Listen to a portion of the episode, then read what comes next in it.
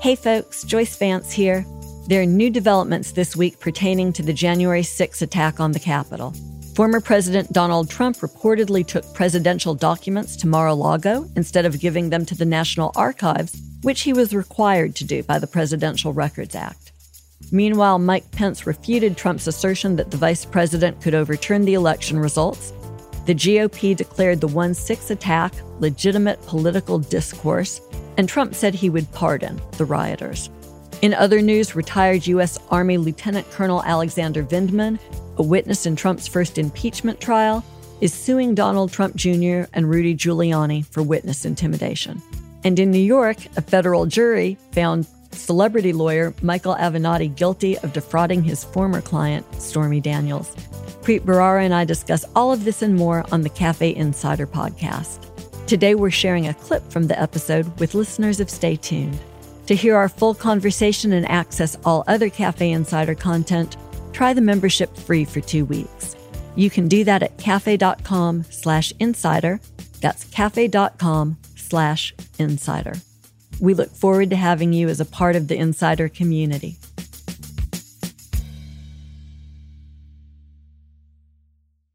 So there continue to be a parade of witnesses who come before the committee.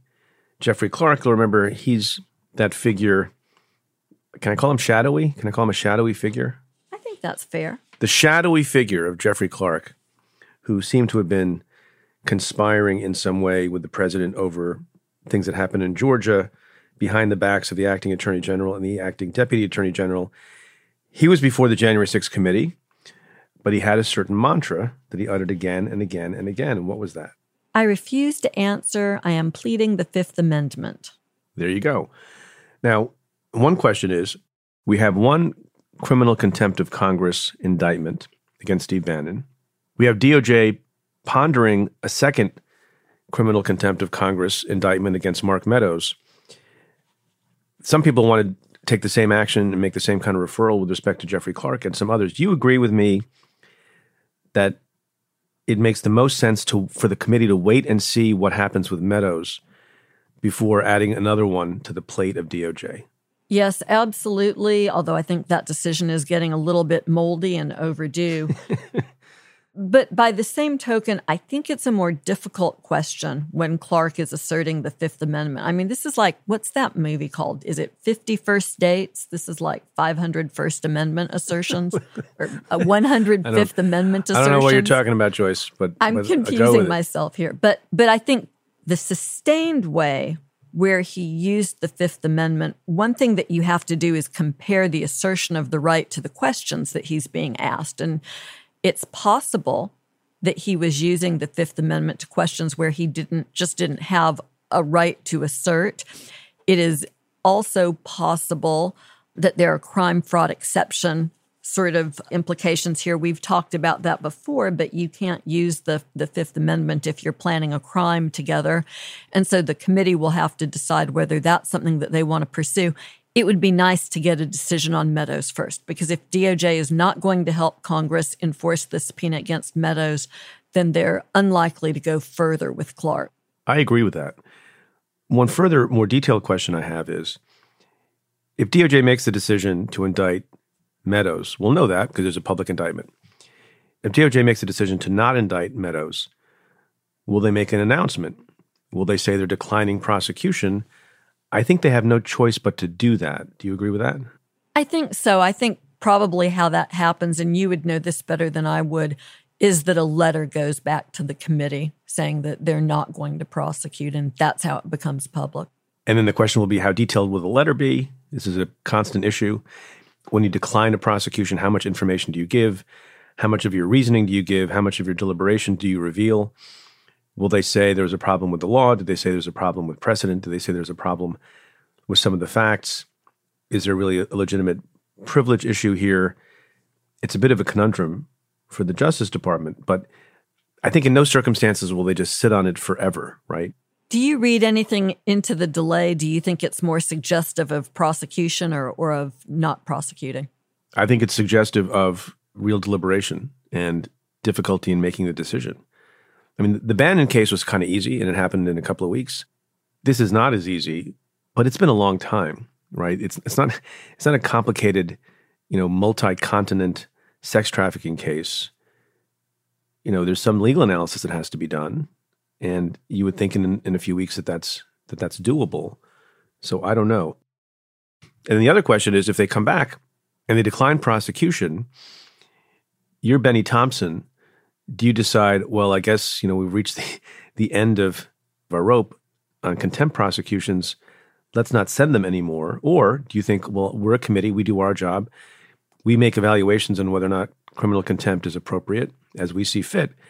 And if the Justice Department doesn't pursue it, that's up to them. But we're going to keep sending them criminal contempt referrals as we see fit. Do you think it'll be that, or do you think they'll stop if Meadows goes free? I don't think that Bennie Thompson has any intention of giving up. And I think we saw a little um, suggestion of, of where they might head on this if DOJ won't help them out by enforcing people who decline to comply with their subpoenas. I think the committee then starts giving selective immunity to people to compel testimony and to hear their testimony and encourage their testimony. And that would be, I think, a pretty clear statement that the committee has lost faith that DOJ will ever engage in any meaningful prosecution. Well, that's a great point, right? And it's a, it's a, a little bit of a, of a legalistic point. There's been a lot of discussion about whether or not DOJ is actively investigating the people sort of at the top. And we don't know. But there's some signals that they are not. Is there any circumstance in which the committee would give immunity, you know, some brand of immunity, to a witness like Jeffrey Clark or someone else without consulting with the Department of Justice? My suspicion is that consultation right now is a little bit of a one way street with the committee perhaps not hearing as much back from the Justice Department as, as they would like, that would be consistent with how DOJ behaves. And there are a lot of good reasons for DOJ to not disclose what it's doing in, in criminal cases. But my suspicion here is that what this will come down to will be the, the committee taking maybe someone who would potentially be a marquee defendant, let's just say Ivanka Trump, somebody who arguably could have criminal liability, and giving her immunity to hear her testimony about what her father did, said, and thought. That would, in some ways, force DOJ's hand or at least expose the fact that they were not going to investigate. And yet, we've got Merrick Garland's January 5 speech where he committed to a full blown, robust investigation and it's really hard. I, at least I struggle to know how to put all these pieces together. Well, we should unpack for a moment the significance of granting immunity. Number one, it means that you can no longer invoke the Fifth Amendment because you can't be prosecuted for what you say. So that's a way of forcing the hand of someone like Jeffrey Clark or Ivanka Trump. But second, the reason I was talking about the issue of consultation with the Justice Department, a congressional grant of immunity will affect the prospects of the Justice Department pursuing its own investigation and prosecution of that very witness and perhaps other people. And so you would presume that the committee would want to know do you have an objection, Justice Department? And there are two possibilities if they ask that question. One is the department objects, and then the committee has to decide whether to honor that objection or not. And an objection would indicate that the department is doing something, right? And thinks we don't want to forestall our own prosecution, or the department does not object and the committee goes forward and grants immunity, in which case I think that would be more evidence that the department doesn't feel that it is going to have a case or doesn't want to bring a case at the highest level. Is that all fair analysis? I think that it wouldn't be more evidence. I think it would be final evidence that DOJ is not pursuing cases. If they have any desire to prosecute, they've got to avoid that immunity situation. That, of course, is what caused Ollie North's convictions to fail to stick. And so, if DOJ is good with the January 6th committee immunizing witnesses who could be suspects or targets, that's ballgame. So, for listeners out there, I think there's a lot of things to keep looking at and watching for. And one of the most important things to watch for is what happens with respect to the granting of immunity. That'll tell us a lot. I know there's a lot of speculation, but as Joyce points out, that will perhaps be definitive as to what the Department of Justice is doing. So, Joyce, the other issue with respect to the obtaining of documents by the January 6th committee that's gotten a lot of attention. I don't know if it's overblown or not. I think you have a lot of questions about it. But there are a couple of things. One, this practice of Donald Trump tearing up official documents, and you wonder what the relationship between that act and the Presidential Records Act is. And then the other is the National Archives apparently had to go get 15 boxes of documents from Mar a Lago. That's not the White House, right? It's the Florida White House, isn't it? Isn't Trump still president? he didn't have to turn Yeah, those well- documents back in. He'll be president as soon as his running mate descends from the heavens, John F. Kennedy Jr. I mean, this is so characteristic of Trump's utter disrespect and utter disregard for the law. And in some ways, depending on what documents were down at Mar a Lago, it, it could be dangerous, either because there's classified stuff that's exposed, or perhaps because there are documents that the Biden White House needed to have a read in on that they were excluded from seeing. So it's it's at a minimum a really bad practice. I think this conversation that some folks want to have that it's you know criminal and he should be prosecuted. I think that that's premature. You're disappointing people, Joyce, because I see a lot of folks in my timeline on Twitter who think slam dunk, finally, criminal charge against Trump for destroying documents. Is, isn't it not a crime? Is it not theft of government property or some other such thing to do what he did? You know, I suppose you could characterize it that way, but you could characterize a lot of conduct that's not worthy of prosecution that way. There's obviously a story here that we don't know. How did folks find out that there were documents at Mar a Lago? How did the process of reclamation work? Is this something that's been ongoing for a long time? Was there a legitimate claim that these weren't presidential papers? I think where this could get interesting is depending on what sort of documents are contained in these 15 boxes, is there some evidence that Trump intended to keep these documents out of the public domain in order to conceal wrongdoing? And if this is, in essence, obstruction of justice, then this is a lot more interesting.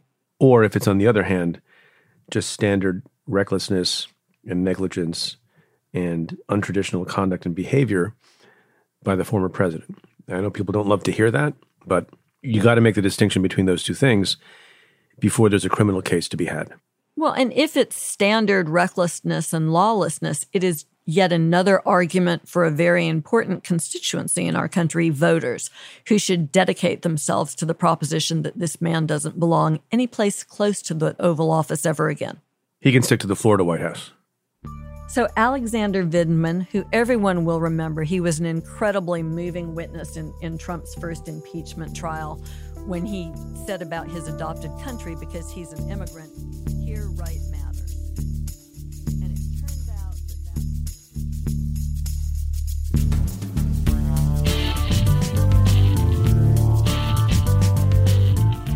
Thanks for listening.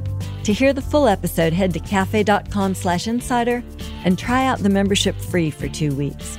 That's cafe.com slash insider. And to the many of you who've chosen to join the insider community, thank you for supporting our work.